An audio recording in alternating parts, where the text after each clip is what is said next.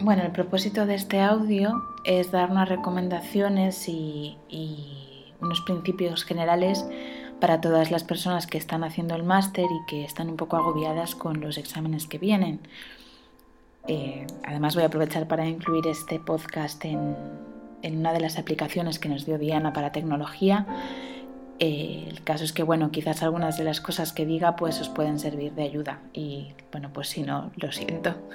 Eh, lo único que digo es que quizás hay personas que os estáis machacando mucho con el tema de estudiar a última hora porque o bien tenéis eh, otras obligaciones o bien también tenéis familia. Y quizás eh, a veces en nuestra concepción del esfuerzo, porque somos personas que tenemos mucha trayectoria estudiando o porque nos han educado de esta manera, pensamos que hay una línea recta que nos lleva de, Estudiar muchas horas implica mm, asegurarnos que, asimilamos mejor los contenidos y esto no tiene por qué ser así. En la cultura oriental, por ejemplo, en las artes marciales se enseña que hay muchas maneras de llegar a un mismo sitio y a veces eh, garantizar que, vamos a emplear con suficiente calidad de estudio esas, esas pocas horas es mejor que estar más tiempo en peores condiciones. Entonces una de las cosas que recomiendo es practicar un principio de, de ahimsa, que es, en hindú significa no violencia, en principio contra no practicar la violencia contra nosotros mismos y así no la practicaremos contra otros. Yo no sé si alguno os habéis dado cuenta que cuando estamos estudiando, por ejemplo, en una biblioteca eh, y estamos especialmente encarnizados, nerviosos, eh, nos encontramos obtusos con la materia, no nos entra, creemos que no nos va a dar tiempo, tenemos sensación de inabarcabilidad, eh, nos sucede que el mínimo ruido nos pone nerviosos, nos pone irascibles, nos pone agresivos contra las personas que, por ejemplo, están en la biblioteca o contra las personas que están en casa, que hacen ruidos en casa, contra las personas que nos interrumpen. Y, bueno, quizás esta violencia que proyectamos en los demás es, es un reflejo de la violencia que estamos ejerciendo contra nosotros mismos, obligando a dar más de nuestras capacidades de lo que podemos dar. Mm, también puede suceder que la mínima cosa nos distraiga, es decir, que el sonido del teléfono, eh, cualquier estímulo visual, auditivo nos, nos, haga perder la concentración. Bueno, pues en estos casos es mejor em, hacer unas pequeñas cosas que yo intento mantener, aunque bueno, no tienen por qué garantizar nada, pero están bien saberlas. Y es que cada dos horas yo paro de estudiar cinco minutos.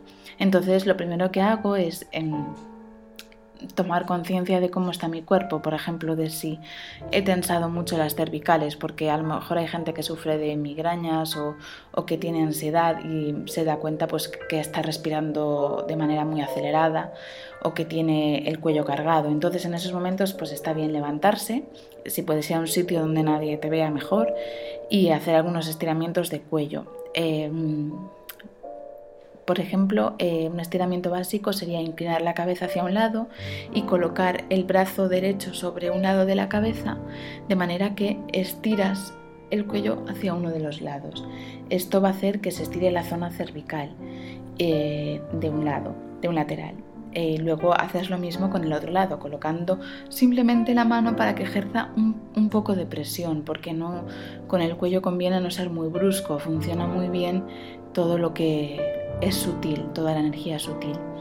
Luego puedes hacer rotaciones de los hombros hacia atrás, eh, inclinar la barbilla hacia adelante y que se estire toda la, toda la zona del trapecio y de la cervical eh, trasera. Y si quieres puedes ejercer un poco de presión con las manos entrelazadas y colocadas en la nuca. Puedes ejercer un poco de presión hacia adelante para estirar esa zona del cuello yo lo que también hago es colocarme eh, de pie y estirar los brazos hacia adelante y hacia arriba, de forma que estiro toda la, espalda, estiro los hombros y luego me inclino hacia adelante con, con, los brazos y dejo caer todo el peso del cuerpo y de la cabeza muerto por delante, ¿no? O sea, digamos que me doblo. Os adjuntaré una fotografía para que lo veáis. Es como que sueltas. O sea, la sensación tiene que ser de que aflojas el cuerpo. y luego poco a poco vas recuperando la verticalidad, vértebra a vértebra. Lo que se trata es de que da una sensación como de, descanso psicofísico. Esto mm, lo puedes hacer cada, cada hora, cada dos horas, no te lleva más de un minuto o dos y, y realmente notas una sensación de un poco de descanso. Eh, para la respiración y la atención bastaría con un minuto o dos. Mm, cualquier persona se puede sentar, no hace falta que nos convertamos en meditadores de la noche a la mañana.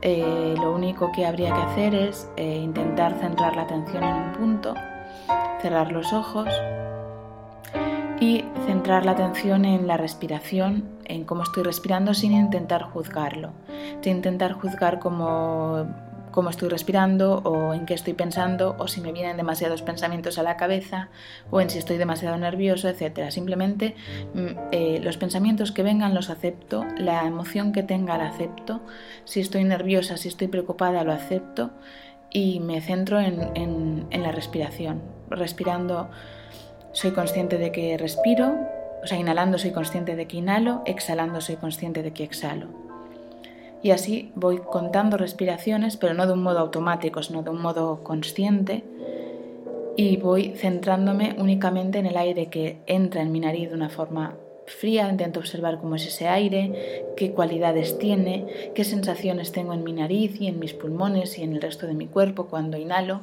y qué sensaciones tengo cuando exhalo.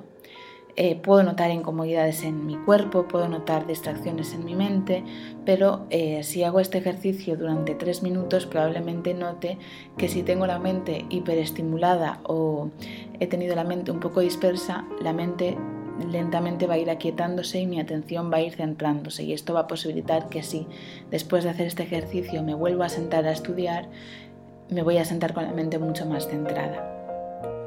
Y ya como últimas recomendaciones, eh, os recomiendo que durmáis, no hagáis las locuras de no dormir, comer poco para no tener grandes digestiones, pero eh, que no hayan grandes periodos sin comer. Eh, y que haya esta sensación de no violencia. No me, no me estoy encarnizando con mi cuerpo ni con mi mente mientras estudio.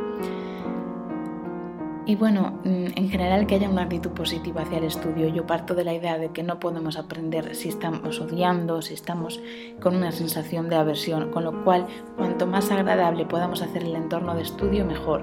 Si hay actividades que podemos hacer con una música eh, relajante, mejor. Eh, si podemos darnos una hora o dos para hacer una actividad distractiva, y placentera que nos agrade y que nos haga estos días eh, que no sean un calvario, mejor.